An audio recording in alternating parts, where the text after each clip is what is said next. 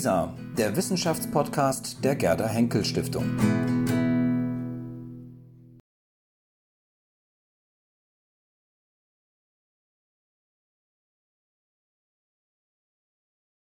Und freue mich, dass äh, wir auch bei diesem Thema äh, so viele Zuschauer, Zuhörerinnen und Zuhörer haben.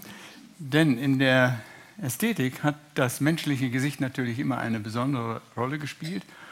Und die Frage war immer, ob es so etwas gibt wie ein Maß von Schönheit oder der Schönheit im Blick auf das menschliche Antlitz. Ich darf Ihnen zwei äh, kompetente, höchst kompetente Kolleginnen und Kollegen vorstellen, nämlich einmal Frau Kornmeier. Äh, Uta Kornmeier arbeitet äh, in vieler Hinsicht seit längerem an einer Frage der Gesichtsmessung. Und äh, Stefan Zacho vom Zuse-Institut versucht gewissermaßen daraus praktische Konsequenzen zu ziehen und den Schritt von der Theorie, und nicht nur von der Theorie, sondern überhaupt von den Erkenntnissen dieser Forschung im Blick auf die Gesichtsmessung, Schädel- und Gesichtsmessung, auch im Bereich der Chirurgie und der Schönheitschirurgie zu ziehen. Äh, ich mache das jetzt ganz kurz, damit äh, genug äh, Zeit bleibt. Die Therapieplanung, die Herr Zachow macht am Zuse-Institut mit dem Schwerpunkt von Bild und Handlung, die ist in vieler Hinsicht, glaube ich, wichtig, auch für das, was heute in der Schönheitschirurgie äh, eine so große Rolle spielt. Und wenn man die Arbeiten von Frau Kornmeier anschaut, dann sieht man, dass das eine lange Tradition hat. Und wir haben in einem kurzen äh, Gespräch vor einiger Zeit in Köln einmal darüber gesprochen, dass es dafür, für diese Frage des Gesichts und des Erkennens des Gesichts eine lange physiognomische Tradition seit Lavater gibt, in der die Hypothese bestand, dass man tatsächlich vom Äußeren des Gesichts auch auf das Innere schließen könnte. Das, glaube ich, wird uns heute nicht vorgeführt werden, sondern etwas ganz anderes im Blick auf die Frage von Röntgenbildern, von Radiographie und ich darf noch sagen, dass äh, Frau Kornmeier in dem DFG-Forschungsprojekt Intime Bilder, die Geschichte der kunsthistorischen Radiographie, äh, arbeitet und gewissermaßen Verfahren der Bildgebung untersucht, die genau diesen Bereich betreffen. Ich mache das, wie gesagt, gleich äh, mit äh, dieser Doppelvorstellung, damit Sie beide die Möglichkeit haben, äh, genug Zeit zu haben für die Vorführung. Und ich darf vielleicht zunächst Frau Kornmeier bitten, ist das gut? Und danach Herrn Zacho. Dankeschön.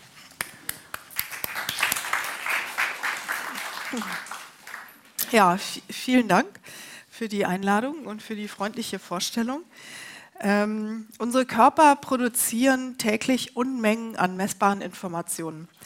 Pulsschlag, Blutdruck, Blutzuckerwerte, Mengen der gelaufenen Schritte, Kalorienverbrauch, wie war meine Laune, All diese Daten werden von und mit äh, mobilen Geräten erhoben, gesammelt, ausgewertet, visualisiert. Self-Tracking, Selbsterkenntnis durch Körperzahlen gehört heute zum guten Ton. Die Auswertung der Daten ermöglicht es, schlechte Angewohnheiten, Optimierungsoptionen und bisher ungeachtete Zusammenhänge zu erkennen. Die Analyse soll eine Antwort auf die Frage geben, wer bin ich? Die Verdatung des menschlichen Körpers durch den Menschen hat eine lange Tradition, die mit der westlichen Wissensgeschichte natürlich eng verstrickt ist. Mit der Veränderung des Menschenbildes hatte sich aber auch das Erkenntnisinteresse der letzten zwei, äh, in den letzten zweieinhalb Jahren, zweieinhalbtausend Jahren verschoben. In der Antike, im Mittelalter und in der frühen Neuzeit war der Mensch ein Werk der Götter bzw. Gottes. Manchmal war auch von der Natur die Rede, gemeint war aber immer eine von den Göttern oder dem Gott geschaffene Natur. Den Menschen waren Körper und Geist gegeben. Sie waren perfekt und nach kosmologischem Plan gebaut. Die Erkundung des Menschen zielte auf die Entdeckung der ewigen göttlichen Gesetze. Mit Beginn der Aufklärung fand ein Umbau in der Architektur des Wissens statt. An die Stelle einer in der Schöpfung angelegten Idealität und Perfektion des Menschen stand, traten die Vorstellungen seiner Variabilität und Perfektibilität. Leitinstanz der Bestimmung des Menschen waren zunehmend die empirische Erforschung und Vermessung seines Körpers, der nun biologischen und nicht mehr göttlichen Gesetzen folgte. Das Individuum wurde als körperliche Varietät der Gattung Mensch angesehen, klassifiziert und diese Klassen nach dem Grad ihrer vermeintlichen biologischen Veranlagung und Entwicklung hierarchisiert. Die moderne und schließlich die postmoderne ist die Zeit, in der sich der Mensch zunehmend von der Natur emanzipiert. Der Körper wird in seinen Maßen und Daten medizinisch-chirurgisch normalisiert und vom Individuum durch Disziplin selbst optimiert. Siehe Self-Tracking. Aussehen und Physiologie sind nicht mehr Schicksal, sondern können innerhalb bestimmter Grenzen vom Menschen selbst manipuliert werden. Gerade beim Aussehen und äh, das ist sozusagen meine Ausführung jetzt zur Schönheit. Äh, gerade beim Aussehen geht es heute häufig um, äh, nicht um eine Idealisierung des Aussehens, sondern vielmehr um eine Normalisierung des Äußeren. Das heißt, es soll selten ein bestimmtes abstraktes Schönheitsideal erreicht werden, sondern eher ein auffälliger Makel beseitigt werden. Das Ziel der sogenannten Schönheitsoperationen ist also zumeist nicht ex explizit die Schönheit, sondern die Unauffälligkeit, also ein Verschwinden im Normbereich. Das sind selbstverständlich sehr grobe Pinselstriche, mit denen ich hier die Geschichte der Vermessung gemalt habe. Daher möchte ich Ihnen im Folgenden einige historische Körpervermessungsprojekte etwas genauer vorstellen. Im Anschluss daran wird Stefan Zachow die gegenwärtige Praxis und den Sprung ins Digitale beleuchten. Wir konzentrieren uns hierbei auf die Vermessung des Kopfes und des Gesichts, den repräsentativsten und edelsten Teil des menschlichen Körpers, der auch häufig als Stellvertreter für den ganzen Menschen eingesetzt wird. Hier sind sich das Außen und Innen des Menschen, sein, sein Geist und seine fleischliche Hülle sowohl räumlich wie auch funktional am nächsten. In der Geschichte der Vermessung von Kopf und Gesicht sind zwei Vorstellungen konstitutiv. Die erste ist die schon erwähnte Idee der Gottesebenbildlichkeit des Menschen, die zweite die Vorstellung von der Lesbarkeit des Körpers. Ich möchte nun einige Gedanken zu beiden Themen äh, ausdrücken und zuerst ein paar Gedanken zur Gottesebenbildlichkeit. In der Bibel heißt es, lasst uns Menschen machen als unser, Vor als unser Abbild, uns ähnlich. Die Körpergestalt ist also vom Schöpfer vorgegeben und zeigt nicht die Seele des individuellen Menschen an, sondern seine ewige Natur. Leonardo da Vinci versuchte als einer der ersten, diese Gesetzmäßigkeiten der Natur in Proportionszahlen zu erfassen. Dazu studierte er die antike Schrift des römischen Architekten Vitruv, die zehn Bücher über Architektur. Darin verglich er den Aufbau eines Tempels mit dem Aufbau des menschlichen Körpers und formulierte dafür bestimmte Proportionsregeln. Er schrieb beis beispielsweise, dass die Spannweite der Arme gleich der Körpergröße sei, weshalb ein Mensch mit ausgestreckten Armen genau in ein Quadrat passe. Da Vinci griff Vitruvs Angaben auf und setzte sie in einer Zeichnung um, die heute als der vitruvianische Mensch bekannt sind, ist. Darin eignete er sich Vitruvs Aussagen zu den Proportionen des Gesichtes an. Auf der genannten Zeichnung notierte er zum Beispiel die Sätze, und jetzt zitiere ich von der Zeichnung, der Abstand vom Haaransatz bis zum Rand des Unterkinns ist ein Zehntel der Größe des Menschen, also Haaransatz, Unterkinn. Der vom unteren Rand des Kinns bis zum Scheitel des Kopfes ist ein Achtel der Größe des Menschen. Was die Teile zwischen dem Kinn und der Nase sowie zwischen dem Ansatz des Haares und der Augenbrauen betrifft, so ist jeder Abstand für sich gleich dem Ohr, also gleich der Länge des Ohrs und beträgt ein Drittel des Gesichts. Leonardo da Vinci hat diesen Satz der von der Aufteilung des Gesichtes in drei gleich große Teile in so gut wie allen seinen Zeichnungen und Notizen zur Gesichtsproportion angewendet und Hilf durch Hilfslinien erkennbar gemacht. Indes begnügte sich da, da, Vinci nicht mit Vitruvs spärlichen Angaben, sondern suchte selbst nach weiteren sinnvollen Verhältnissen der einzelnen Körperteile zueinander. Zwar vermaß er offenbar auch die Körper zweier namentlich überlieferter junger Männer, doch gewann er den überwiegenden Teil der Maße an seinen eigenen Werken. Er zeichnete eine Figur freihand und maß diese dann nachträglich aus. Er interessierte sich also nicht für die wirklichen Maße seiner lebenden Zeitgenossen, sondern für die idealen Maße des von Gott geschaffenen Menschen. Die zweite Vorstellung, äh, die mit der Vermessung des Körpers verknüpft ist, ist die Idee von seiner Lesbarkeit und speziell der Lesbarkeit des Kopfes. Das Gesicht bildet die Vorderseite des Kopfes und ist so der erste Körperteil, der bei Kontaktaufnahme seinem Gegenüber begegnet. Somit hat das Gesicht eine starke psychosoziale Funktion. Hier sind nicht nur fast alle Wahrnehmungs- und Sinnesorgane räumlich versammelt, wie auch diese Zeichnung hier zu einer äh, Schrift des Aristoteles, Aristoteles äh, verdeutlicht. Es sind also nicht nur alle Wahrnehmungs- und Sinnesorgane räumlich versammelt, sondern das Gesicht gilt auch als vornehmliche Kommunikations- und Ausdrucksfläche für das Innere, für die Stimmung, das Denken und den Charakter. Es ist der sprechendste Körperteil des Menschen die Annahme dieser engen Korrespondenz zwischen dem Innen und Außen von Seele und Körper findet sich seit der Antike formuliert. Es scheine, so Aristoteles, das Erhabene und das Edle, das Niedere und Unfreie, das Vernünftige und Kluge, das Freche und Unverständige durch das Gesicht und die Stellung des ruhig stehenden oder sich bewegenden Menschen hindurch. Das ist ein Zitat des Sokrates. Es scheint also alles hindurch, durch die Figur und die Gestalt des Menschen. Der Körper ist dabei als ein Instrument der Seele konzipiert, die sich den Körper nach ihren Bedürfnissen und Eigenschaften formt. Diese Abhängigkeit des Körpers von der Seele führt zu der Vorstellung, man könne das Innere des Menschen, seine emotionale, seelische Verfassung, seinem Verstand, seine Vermögen und seine Absichten am Äußeren ablesen. Der Kopf als edelster und das Gesicht als sprechendster Körperteil sind dabei privilegierte Ablesungsorte. In der Neuzeit sind es vor allem die Künstler, die diese Sprache des Körpers erforschen. Ein erster Schritt war es, die Empfindungen zu systematisieren und ihren Ausdruck im Gesicht eindeutig zuzuordnen.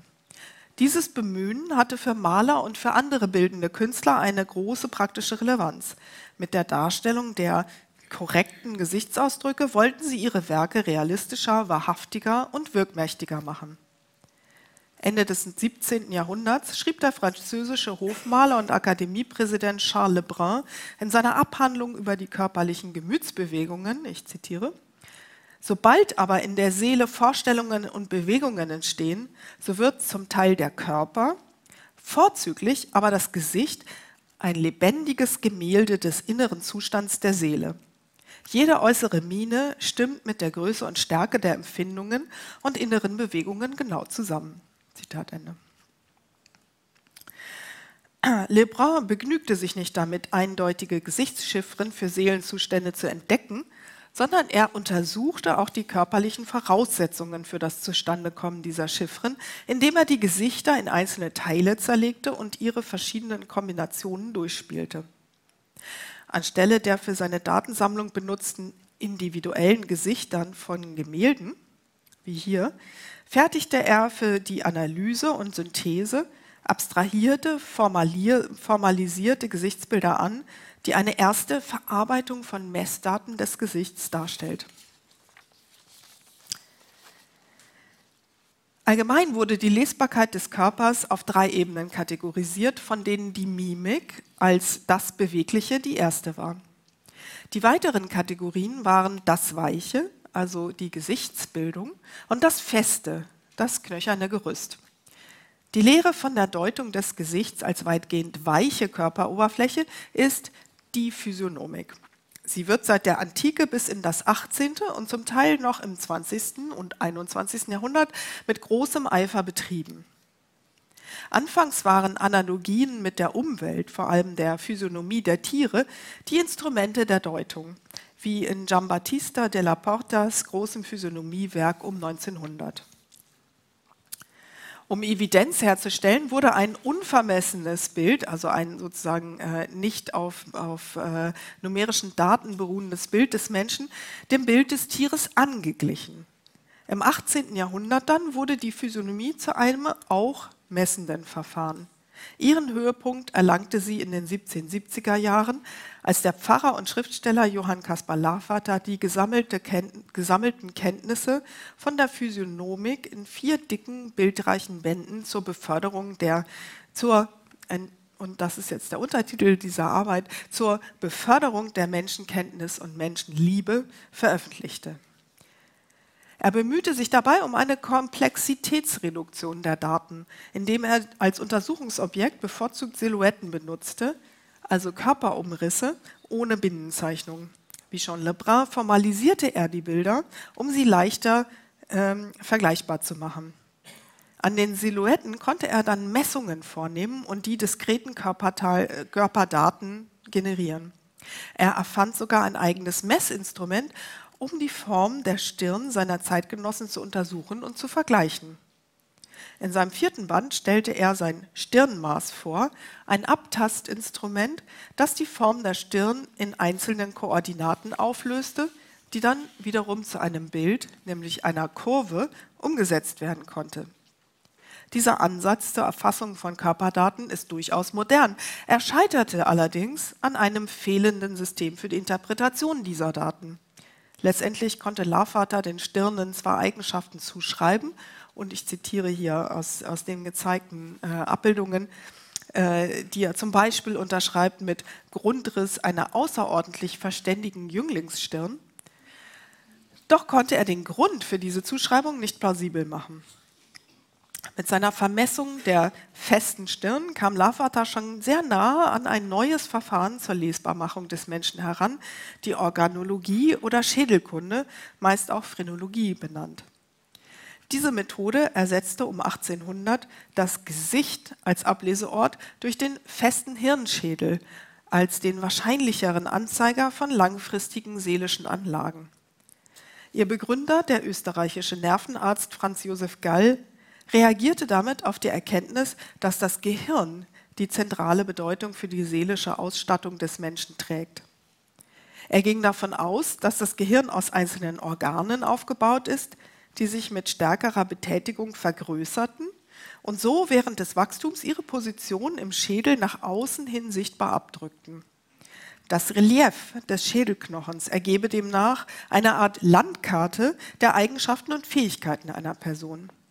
Durch seine Festigkeit und die Nähe zum Gehirn erschien Gall der Schädel ein zuverlässigeres Kommunikationsmittel als das weiche, veränderliche und nur mittelbar mit dem Gehirn verbundene Gesicht. Seine Vorstellung vom Schädelknochen als lesbaren Abdruck des Gehirns wurde aber schnell unhaltbar, vor allem weil ihm, wie zuvor Lavater, ein überzeugender und funktionierender Ansatz zur Übersetzung der Schädelgeographie in Charakterbilder fehlte. Auch er argumentierte mit idiosynkratischen Erfahrungswerten und physiognomischen Ähnlichkeiten mit Tieren.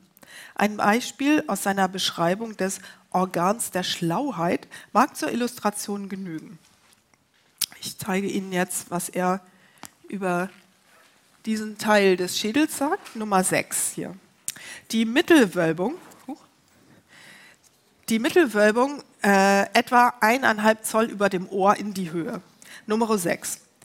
Die Wölbung, die sich in der Mitte der Schuppennaht des Schlafbeins befindet. Bei dem Fuchs und der Katze zeigt es sich beträchtlich.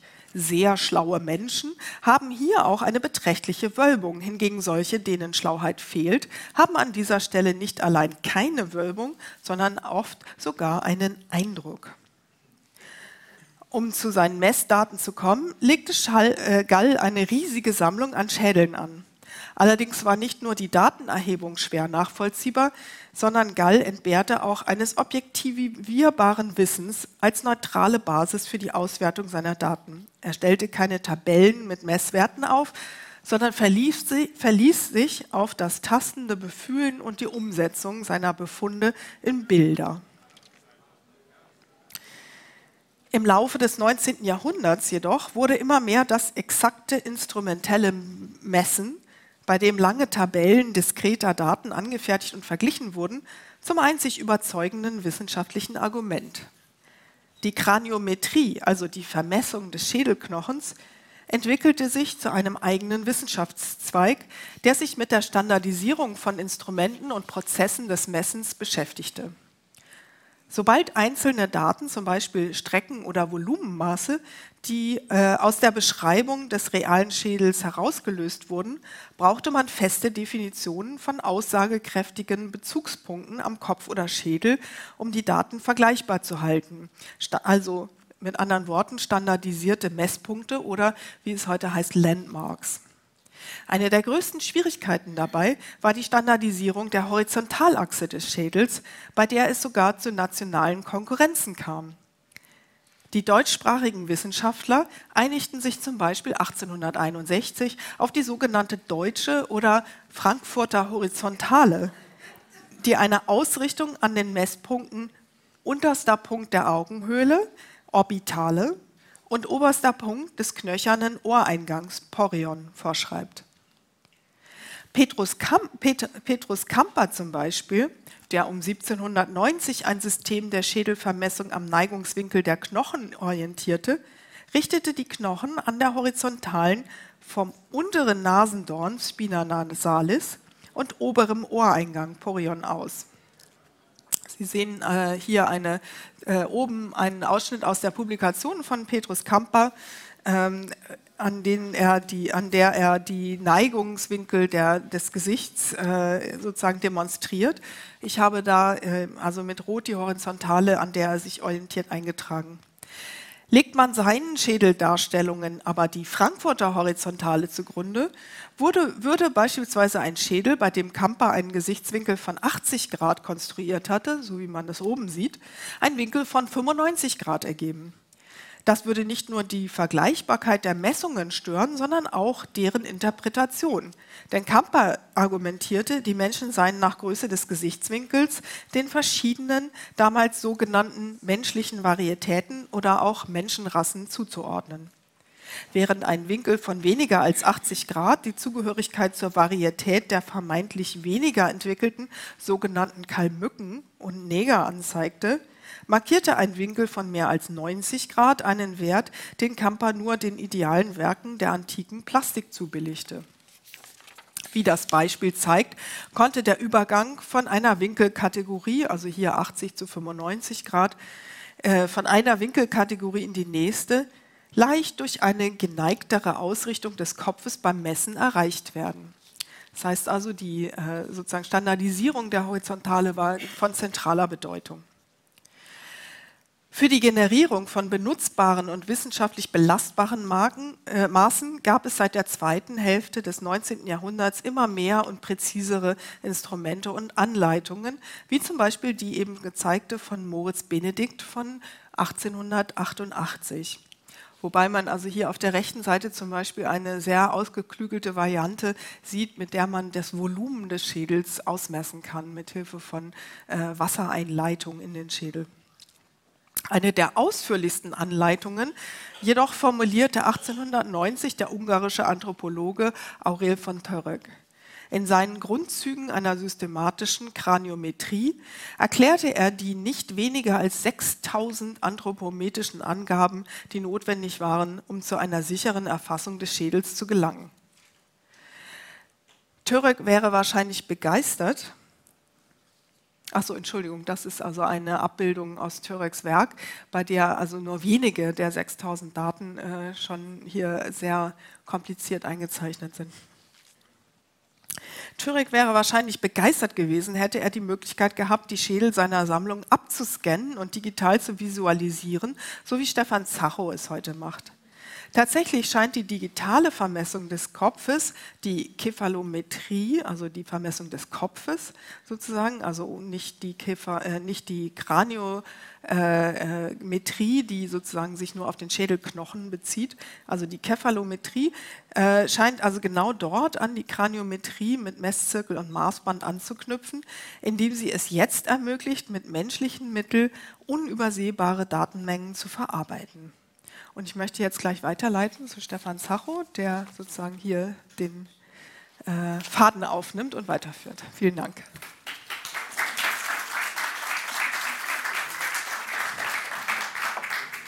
So, ja, schönen guten Abend. Schön, dass Sie alle da sind. Ähm, jetzt sehen Sie eine Ingenieurssicht auf das Thema. Ich arbeite am ZUS-Institut in Berlin Und für die, die es nicht kennen, äh, das ist eine außeruniversitäre Forschungseinrichtung für angewandte Mathematik und High Performance Computing in Dahlem und bietet viele Services für die Wissenschaft, unter anderem Hochleistungsrechnernetze, langzeitige Datenarchivierung, Bibliotheksverbund, Research Network, Digitalisierung und so weiter. So, das Motto des Abends ist Maß und Schönheit. Und es waren drei Kernfragen gestellt, die ich gerne versuche in meinem Vortrag zu beantworten. Eine Frage war, lässt sich Schönheit messen? Die zweite Frage, welche Rolle spielen Störung und Abweichung von Regel und Richtmaß? Und die dritte Frage, die mich am meisten interessiert, wo sind die Grenzen des Maßes und des Messens? Der ganze Schwerpunkt liegt dabei auf Gesichtern. Die erste Frage, lässt sich Schönheit messen, ist sicherlich schwierig zu beantworten. Schönheit liegt ja, wie Sie alle wissen, bekanntlich im Auge der Betrachterin. Und die Frage ist, welches Maß legt man zur Bewertung von Schönheit an? Dieses Thema wird in der Wahrnehmungspsychologie schon seit langem intensiv untersucht. Um es vorwegzunehmen, ich bin kein Psychologe und eigentlich auch nicht wirklich Experte auf diesem Gebiet. Aber Sie werden sehen, was ich erzähle. Meine Meinung und vermutlich auch Ihre ist, dass Schönheit nicht, über die Messung von Schönheit nicht ganz so einfach sein kann, weil Schönheit hängt von vielen Faktoren ab. Man könnte sich jetzt vorstellen, man klassifiziert einfach und sagt, schön, nicht schön. Und wenn man nicht weiß, ob es schön oder nicht schön ist, dann sagt man neutral. Ich weiß nicht. Kann sich auch eine größere Skala ausdenken, mehr Attribute. Vielleicht gibt es ja auch kontinuierliche Skala für Schönheit, wer weiß. Ich werde im Verlauf meines Vortrages versuchen, als Diskussionsgrundlage eine Idee für die Herangehensweise der, zur Beantwortung der Eingangsfrage zu entwickeln. Fragt man das Internet, äh, dann stößt man schnell auf Webseiten, die dieses Thema behandeln, unter anderem die Webseite BeautyCheck. Und die behaupten, Schönheit ist messbar. Alle, die sich für das Thema wirklich interessieren, denen empfehle ich da mal drauf zu gehen. Es ist gar nicht so uninteressant, was die so gemacht haben. Das ist Forschung vom Psychologen aus der Uni Regensburg. Äh, und ein paar inspirierende Bildchen habe ich auch in meinen Vortrag übernommen. Ich würde aber anders an die Frage erstmal rangehen, nämlich äh, ob Schönheit messbar ist, da bediene ich mich am besten der Statistik. Hier geht für mich die Hypothese, dass im Gegensatz zu individuellen Meinungen ein Mehrheitsbeschluss eine Antwort darauf liefern könnte, was als Schönheitskonsens empfunden werden kann, was nicht. Machen wir einen kleinen Test. Wer findet denn dieses Gesicht nicht schön? Machen wir mal eine Gegenprobe. Wer findet dieses Gesicht schön? Gibt es Leute, die sich nicht so richtig entscheiden können? Okay. Okay, um jetzt ganz korrektes alles zu machen, frage ich jetzt auch nochmal für die Frau. Ähm, wer findet dieses Gesicht nicht schön? Okay. wer findet es schön? Ja, na gut, also es sind schon eine ganze Menge Enthaltungen offensichtlich dabei. Ich lasse die Probe jetzt mal weg. Ähm, das machen wir jetzt weiter für sehr viele Gesichter. Ich hoffe, Sie haben ausreichend Zeit mitgebracht. Äh, Gott sei Dank gibt es dafür schon Datenbanken. Das Internet ist ja reich davon und es gibt unter anderem von Google die Initiativen ImageNet und FaceNet. Also man hat Gesichter aus der ganzen Welt. Schön, schön. Und man hat viele Bewerter, sogenannte Liker und Disliker. Ja? Und die bewerten diese Bilder. Ein wunderbares Tool. Und genau dessen bedienen wir uns jetzt. Wir nehmen alle Gesichter dieser Erde und fragen alle Leute der Erde, ob das ein schönes Gesicht ist oder nicht. So die Theorie. So, und was wird wohl rauskommen? Also nach umfangreicher Befragung ergeben sich vermutlich genau drei Klassen. Einigkeit bei schön. Also es gibt bestimmt Gesichter, wo alle der Meinung sind, dieses schön. Einigkeit bei nicht schön und eine riesige Menge von Uneinigkeit. Jetzt könnte ich rangehen und sagen, na gut, die Menge interessiert mich jetzt ja. Ne? Also ich gucke jetzt mal, wo die Leute sich uneinig sind und frage weiter. Was sind Betrachterkriterien, die dazu führen, dass gewisse Betrachter sagen, das ist schön und das ist nicht schön? Jetzt müsste ich also die Betrachter angucken und fragen, hängt die Entscheidung vielleicht vom Alter ab, vom Geschlecht oder vom kulturellen Hintergrund? Damit kann man den Schönheitsbegriff eingrenzen. Gesucht sind nun Gesichtsmerkmale und Bewertungskriterien, die mit dem Attributen schön bzw. nicht schön korreliert sind. So, und dann fragt man sich, was sind zeitlose Universalkriterien und welche Kriterien sind eher zeitgenössig und unterliegen Trends. Ein Kollege und unser Ex-Präsident vom Institut, Peter Deufelhardt, auch Akademiemitglied, hat sich schon 2008 mit diesem Thema beschäftigt und auch einen Artikel dazu verfasst. Können Sie gerne nachlesen, wenn Sie wollen. So, schauen wir uns noch mal an, welche Merkmale es gibt, wenn man ein Gesicht anschaut. Man kann auf die Farbe schauen, also Haarfarbe, Augenfarbe, Hautfarbe, Zahnfarbe, wenn man sie sieht. Man kann auf die Form schauen, ist das ein eckiges Gesicht, ein rundes, ovales Gesicht, Symmetrie, Harmonie. Glattheit, Faltigkeit, Fülligkeit. Das Hautbild spielt sicherlich eine Rolle bei der Gesichtsbewertung. Schaut man auf Unreinheiten, Pigmentstörungen, Inhomogenitäten im Eindruck. Und wenn die Leute lachen, schaut man sicherlich auch auf den Zahnstatus. Sind die Zähne vollständig, gerade, gleichmäßig, lückenlos? Alles Merkmale, subjektive Merkmale, die in den Schönheitsbegriff mit einfließen werden. Dann gibt es den Begriff Makellosigkeit, den haben wir vorhin schon gehört von Uta. Was sind aber Makel und wer definiert diese? Sind Narben oder Pigmentflecken Makel oder sind es vielleicht sogar Besonderheiten? Wir denken an Marilyn Monroe oder vielleicht an eine Narbe bei einem Mann, die vielleicht attraktiv ist. Was ist mit Gesichtsexpressionen? Haben die einen Einfluss auf unsere Schönheitsbewertung? Sie sehen, der Raum wird immer größer der Kriterien, die zum Schönheitsbegriff führen könnten. Korrelierte Bewertungskriterien, sogenannter Bias, ist ist die Person für mich attraktiv? Habe ich eine Verbindung zum Gesundheitsstatus oder der Fitness der Person, wenn ich die Person angucke? Wirkt sie jugendlich auf mich oder natürlich? Oder verbinde ich vielleicht sogar Wohlstand mit dem, was ich da sehe und deswegen finde ich es schön? Haarvolumen, Frisur oder auch Schmuck, vielleicht teurer Schmuck, all das fließt mit ein in die Bewertung von Schönheit.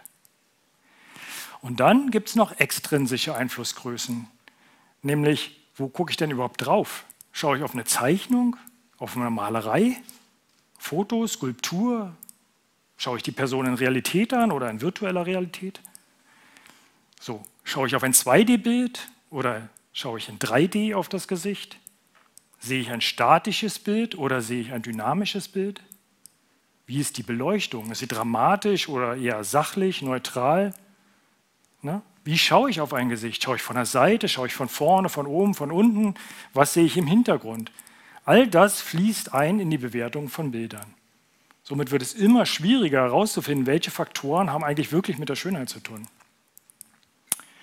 So, und dann kommt noch dazu, in welchem Kontext bewerte ich das Gesicht gerade. Also wenn mich einer fragt, ich soll ein Gesicht bewerten, in welchem Zustand befinde ich mich gerade, wo bin ich, wie ist die Situation in der Gesellschaft, was denke ich, wie sind Bewerterinnen kulturalisiert oder ethnisiert und sind alle Bedingungen zur Bewertung überhaupt vergleichbar?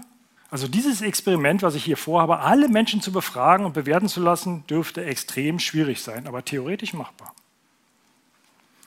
So, jetzt haben wir also eine große Datenbank mit Gesichtern und wir haben viele Bewertungen. Aber klassifizieren ist noch nicht messen. Und wir wollen ja wissen, wie man Gesichter vermessen kann und ob man Schönheit messen kann. Es fehlen noch die Maße. Zum Vermessen benötigt man Koordinatensysteme, mathematische Räume und geeignete Metriken. Ja? Man kann also messen wie Euklid in der Antike, gerade Strecken oder messen Abstände entlang von gekrümmten Oberflächen, sogenannte Geodeten. An der Stelle verweise ich gerne auf das interessante und lesenswerte Buch Die Vermessung der Welt von Daniel Kehlmann, in dem sich Alexander von Humboldt sowie der Mathematiker und Geodät Karl Friedrich von Gauss mit dem Problem der topografischen Vermessung der Erde beschäftigen. Die hatten ähnliche Fragen. So, und was braucht man noch? Geeignete Messinstrumente natürlich. Irgendwie muss man ja messen am Foto oder am Kopf. Und wenn man nun messen kann und viele Gesichter hat, in dem Fall Fotos und später, wie ich zeigen werde, auch in 3D, müssen wir die Gesichter in irgendeine standardisierte Form bringen, in geeignete Koordinatensysteme einbetten oder diese Koordinatensysteme den Gesichtern überlagern. Da hat Uta Kornmeier auch schon gezeigt, dass es die Frage ist, wie schaut man überhaupt auf ein Gesicht, um zu bewerten, ja, um Maßzahlen irgendwie letztendlich zu vergleichen. Das sind genau die Themen, die in Anthropometrie, Kraniometrie und Kephalometrie bearbeitet werden. Ja, und da gibt es historische Arbeiten von Dürer zum Beispiel, der schon versucht hat, Gesichter in solche Koordinatensysteme zu bringen und hier in diesem Beispiel zum Beispiel diese Koordinatensysteme zu transformieren, mathematisch, um unterschiedliche Gesichtstypen zu generieren. Bild haben wir auch schon gesehen und jetzt kommen wir auf die quantitativen, objektiven Gesichtsmerkmale. Was kann man wirklich messen? So, und das ist natürlich die Breite und die Höhe des Gesichtes in einer gewissen Orientierung. Man kann auch einzelne Gesichtsbestandteile messen, kann Abstände zwischen anatomischen Referenzpunkten messen, Winkel zwischen Liniensegmenten oder eben Proportionen. Bei der Ästhetik hat sich der goldene Schnitt besonders herausgetan. Also der wird oft verwendet zur Bewertung von ästhetisch guten Proportionen. Wir sehen hier Beispiele, ne, wie man Gesichter einteilen kann, haben wir eben auch schon gehört. Fünftelung, vertikal, Drittelung, horizontal. Und wenn man später irgendwann, also ich werde nachher auf die Medizin noch eingehen, wenn man sich fragt, was haben die Leute eigentlich für Gesichtsfehlbildung oder Gesichtstypen, dann muss man letztendlich irgendwie einstufen und messen, wo die Person im Vergleich zu einem, sag mal, normal ist. Was das normal ist, darauf komme ich noch zu. So gesucht ist jetzt also ein Maß für die Bewertung von Schönheit. Wir vermessen alle Gesichter aus unserer umfassenden Gesichtsdatenbank. Ne, wir korrelieren diese Maße mit dem Attribut schön aus unserer Bewertung und Befragung oder nicht schön. So, und dieses Maß, wenn wir jetzt wirklich von allen Gesichtern der Erde dieses Maß haben und die Korrelation und die Bewertung, dann haben wir eigentlich ein universelles Maß für Schönheit. Heureka, man kann Schönheit messen, die Mathematisierung des Schönheitsbegriffs. Vielleicht ist diese Zahl universell, temporär universell. Zeitlos ist sie bestimmt nicht. Was passiert, wenn man dieses Experiment nach längerer Zeit wiederholt? Geschmack kann sich ändern. So, was sind nun Regeln oder Richtmaße? Das ist die zweite Eingangsfrage gewesen. Ne? Welche Rolle spielen Störungen und Abweichungen von Regel und Richtmaß? Auch hier hilft eventuell eine statistische Betrachtung. Hier sehen wir ein Durchschnittsgesicht. Das ist also die Bilddatenbank aus Regensburg, die ich anfänglich gezeigt hatte. Ne? Und unbewusst betreiben wir alle Statistik. Über unsere Sehgewohnheiten ergeben sich Durchschnittsgesichter, die wir auch extrem schnell als Gesicht wahrnehmen. Weichen Gesichter nur innerhalb einer uns vertrauten Varianz von diesem Durchschnitt ab, dann erscheinen sie uns als normal bzw. unauffällig. Ja, hier haben wir jetzt mal ein Beispiel. Ziemlich ähnlich, aber weichen ab. Ne? Je größer die Abweichung nun zu unserem bisherigen Durchschnittsgesicht ist, ich sage bisherig, weil es ändert sich ja kontinuierlich, wir sehen ja über die Zeit immer mehr Gesichter, dann ist unsere Sehgewohnheit oder desto mehr ist unsere Sehgewohnheit gestört und unser Interesse wird geweckt. Ist die Abweichung zu groß, dann erscheint uns das Gesehen eventuell grotesk, abschreckend, hässlich oder auch wunderschön, je nachdem. Eine größere Seherfahrung führt zu einer größeren Toleranzbreite gegenüber dem Gesehenen und somit zu weniger starken Störungen. Und das beantwortet die zweite Eingangsfrage. Ne? Also nicht normal ist ungewohnt und könnte man erst einmal als Störung betrachten. Ne? Verfügt man über eine ausreichend große Seherfahrung, hat man also viel gesehen, ist man wahrscheinlich weitaus toleranter darüber, was für Extreme auftreten können und wird nicht zu schnell durch eine zu enge Sichtweise gestört. So, jetzt kommen wir langsam in die Richtung Vermessung. Die dritte Eingangsfrage lautete ja, wo sind die Grenzen des Maßes und des Messens? Und das ist die, der Bereich, in dem ich mich mehr zu Hause fühle. Das hängt natürlich auch von den Anwendungen ab und den damit verbundenen Fragestellungen. Jetzt kann man ja fragen, warum vermisst man denn überhaupt Kopf und Gesicht? In der Anthropologie und Psychologie haben wir es ja schon gesehen. Aber mittlerweile braucht man vermessene Gesichter auch in Filmen und Animationen, um virtuelle Charaktere zu generieren, in der Medizin zur Bewertung von Fehlbildungen oder Syndromen und im Populationsstudium, wenn man Produkte entwickeln will, die an den Körper angepasst sind, wie zum Beispiel Hüte oder Helme oder Produktergonomie, wenn man irgendwo durch muss mit dem Kopf oder eine Kopfspule für einen Scanner entwickeln will. Und letztendlich auch in der Biometrie. Das ist also etwas, wo Gesichter mittlerweile auch immer mehr vermessen werden. Was für Messmethoden stehen uns zur Verfügung? Naja, auf dem Bild können wir mit einem Lineal und mit einem Winkelmesser messen, wie hier in diesem Röntgenbild als Beispiel. 3D am Kopf können wir mit einem Messzirkel, mit einem Messschieber, Maßband Strecken vermessen. Es gibt taktile Koordinatenmessungen in 3D, damit kann ich Oberflächen vermessen, indem ich sie abtaste. Und es gibt berührungslose Messmethoden wie die Stereofotogrammetrie oder die Tomographie, mit denen ich Oberflächen oder Volumen vermessen kann. Die Messverfahren entwickeln sich immer weiter und werden immer genauer.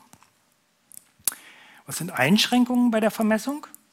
Ja, man muss natürlich die richtigen Messpunkte finden. Erstmal muss man sie identifizieren. Was sind anatomische Referenzpunkte, an denen ich messe? dann muss ich sie auch noch sehen oder erreichen können mit meinem Messgerät. Die Frage ist auch, wie genau räumlich ist mein Messgerät, also die Ortsauflösung der Messung. Kann ich im Millimeter- oder Mikrometerbereich messen? Die zeitliche Genauigkeit, wenn ich messen will, wie lange dauert die Messung, kann ich sie zu einem bestimmten Zeitpunkt überhaupt auslösen? Und die zeitliche Dynamik, also die Messgeschwindigkeit und Wiederholrate. All das ist relevant für Messung, Vermessung des Gesichtes. Und letztendlich auch die Reproduzierbarkeit und der Messaufwand. So, nun Beispiele aus der Kopf- und Gesichtsvermessung, die wir am Institut durchführen.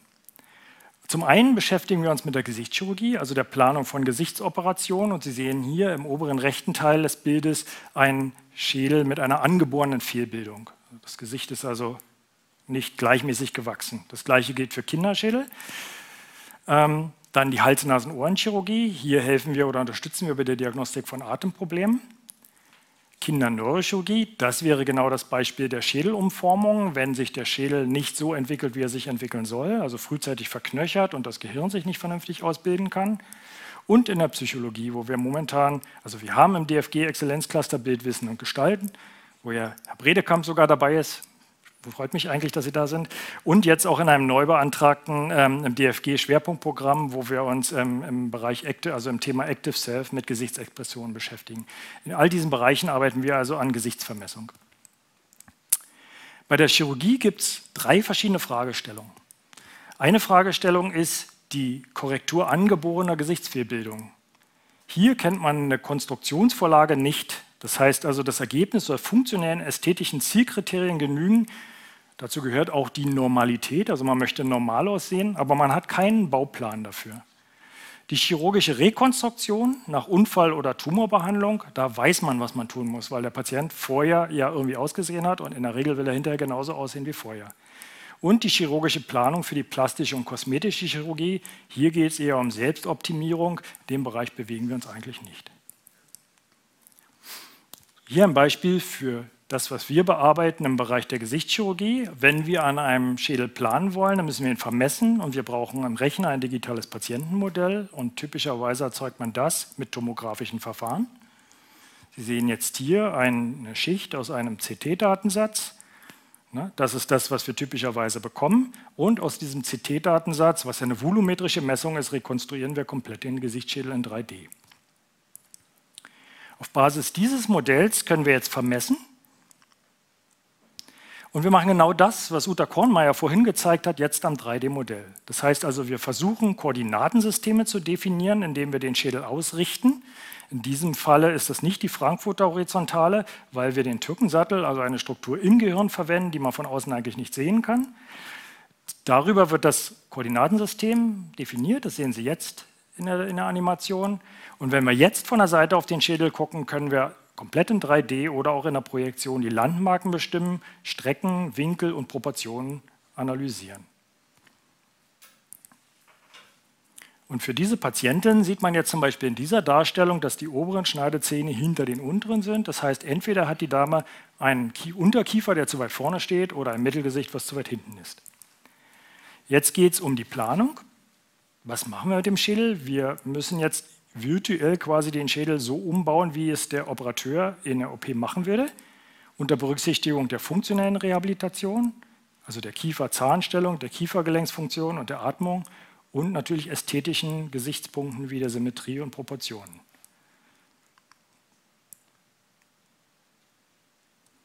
So, und das, was jetzt kommt, ist die präoperative Bewertung des Ergebnisses nach einer Planung, also wenn man mehrere Möglichkeiten hat, ich könnte jetzt den Unterkiefer zurückverlagern oder das Mittelgesicht nach vorne verlagern. Hier müssen wir jetzt eigentlich den Patienten kommunizieren, welche Variante ist die ästhetisch interessanteste unter Berücksichtigung, dass immer eine funktionelle Rehabilitation, erfolgt. Dafür müssen wir definitiv den Kopf vermessen und wir brauchen Normalwerte. Wir müssen eigentlich wissen, was ist der normale Bereich, wo wir hinkorrigieren wollen. Mit so einem statischen Bild waren wir nicht glücklich bei der Patientenaufklärung. Das heißt, wir wollten weiter vermessen, wir wollten wissen, wo sind die Gesichtsmuskeln, und wir wollten eigentlich das Modell animieren, das heißt eine Mimik erzeugen, äh, präop, also postoperativ, äh, sodass die Patienten sich in ihrer eigenen Kommunikation wahrnehmen konnten. Dafür haben wir also Muskeln aus äh, tomografischen Bilddaten rekonstruiert.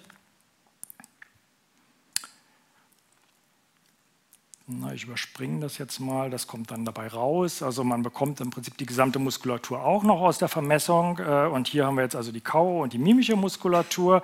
Und äh, jetzt kann man halt auf Basis dieser Muskulatur und äh, so dem Facial, Action Coding System von Ekman und Friesen und einer mechanischen Simulation die Muskelkontraktionen simulieren und bekommt dann Gesichtsausdrücke, die sehen ungefähr so aus. Das waren also unsere allerersten Versuche ich muss ganz ehrlich sagen, ich war nicht ganz begeistert davon. Äh, deswegen haben wir natürlich weitergemacht in diesem Thema. Aber die Motivation kam von da. Also wir haben das Fax genommen, muskelbasierte Simulation und haben uns gedacht, das muss doch irgendwie gehen. Wir waren aber nicht zufrieden und deswegen haben wir seit einigen Jahren äh, das Projekt, was sich auch im Exzellenzcluster Bildwissen gestalten bearbeitet wurde, wo wir gesagt haben, wir vermessen Gesichter von außen und wir studieren Gesichtsmorphometrie äh, und auch die Expression. So, und da hat mein Kollege äh, Martin Greve in langer Arbeit ein, ein Studio, ein 3D-Fotostudio aufgebaut äh, für 3D-Stereofotogrammetrie. Martin sitzt, glaube ich, auch hier, genau da hinten. Dann können wir nachher sogar mit reinnehmen in die Befragung. Und als Ergebnis kommen dann solche Messungen raus. Also das ist eine Oberflächenmessung jetzt, die kann man natürlich mit einer Volumenmessung kombinieren, aber Sie sehen schon, das ist ein sehr hochgenaues geometrisches Detail, die fotografische Textur ist brillant. Äh, das ist natürlich etwas, was wir gut verwenden können für die Patientenaufklärung. So, und wenn, wir haben jetzt also mittlerweile schon sehr, sehr viele Messungen gemacht und wir bauen jetzt eine 3D-Gesichtsdatenbank auf. Und Sie können sich das darunter vorstellen, so wie vorhin mit dem FaceNet und ImageNet. Also wir bauen langsam eine Datenbank auf, in der immer mehr 3D-Gesichter drin sind, die wir analysieren wollen und genauso bewerten wollen wie Fotos. Wir haben jetzt also viele, viele Individuen in der Datenbank wir haben also in vielen langen Nächten der Wissenschaften, in Ausstellungen äh, äh, Daten akquiriert, natürlich immer mit Einverständnis der äh, Teilnehmer. Die wussten also Bescheid, dass sie Teil einer Studie sind und haben über die Zeit halt viele, viele Gesichter akquiriert. Und jetzt können wir auf diesen 3D-Gesichtern Statistik betreiben.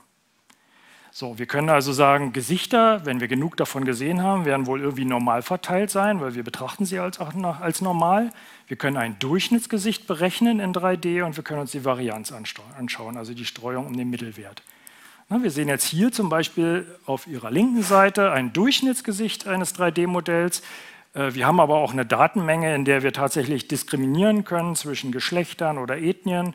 Und mittels der Methode von der Hauptkomponentenanalyse können wir mathematisch diesen hochdimensionalen Raum auch reduzieren und können uns Hauptvariationen anschauen in bestimmten Richtungen, um die Kopfhöhe, die Kopfbreite, die Wangenbreite, den Augenabstand und so weiter genauer zu analysieren. Das heißt, wir objektivieren immer mehr die Vermessung des Gesichtes. So, aus dieser Gesichtsvermessung ist auch herausgekommen, dass wir tatsächlich einfach Probanden hatten, die völlig unauffällig waren. Und wir finden aber auch schon in diesen Probanden Anzeichen von Asymmetrien, ja, die ich hier jetzt mal überspitzt da zeige, also das jetzt zehnmal verstärkt, einfach damit Sie das überhaupt vernünftig sehen. Und das sind genau die Effekte, die wir auch bei der Chirurgie sehen, wenn wir die Gesichter korrigieren. Also der anfängliche Schädel hat genau so eine einseitige ähm, ähm, Fehlbildung. Das heißt, eine Seite wächst langsamer als die andere, der, der Schädel wird schief. Äh, alle kennen wahrscheinlich Klaus Kleber. Er hat äh, genau so ein, solch ein medizinisches Phänomen. Also er hat im Prinzip so ein Gesicht. Äh, und, und das sieht man also in den Datenbanken. Das heißt, wir wissen schon auch, in den Daten stecken Pathologien. Wenn wir nur alle Menschen gescannt haben, wissen wir auch alle Kopfformen oder alle Gesichtsformen. Wir können ebenfalls, wenn wir also verschiedene Altersklassen abge, abgescannt haben, können wir Wachstumsmuster analysieren in den Daten. Das heißt, wir können uns anschauen, wie ein Gesicht oder ein Gesichtsschädel wächst über die Zeit, bis er ausgewachsen ist. Ne? So, und neben der Gesichtsdatenbank haben wir auch Kandidaten gescannt mit verschiedenen Gesichtsausdrücken. Das heißt also, wir haben nicht nur unterschiedliche Gesichter zwischen verschiedenen Menschen, sondern wir haben auch von einer Person viele Gesichtsausdrücke. Wir haben das 3D-Mimikarchiv genannt. So, und Sie sehen hier jetzt Beispiele von einem Probanden, der jetzt verschiedene Gesichtsausdrücke macht. Ne? Und Sie sehen auch schon, mit welch einer Präzision man Falten und, und Details, mimische Details äh, wahrnehmen kann in der Messung.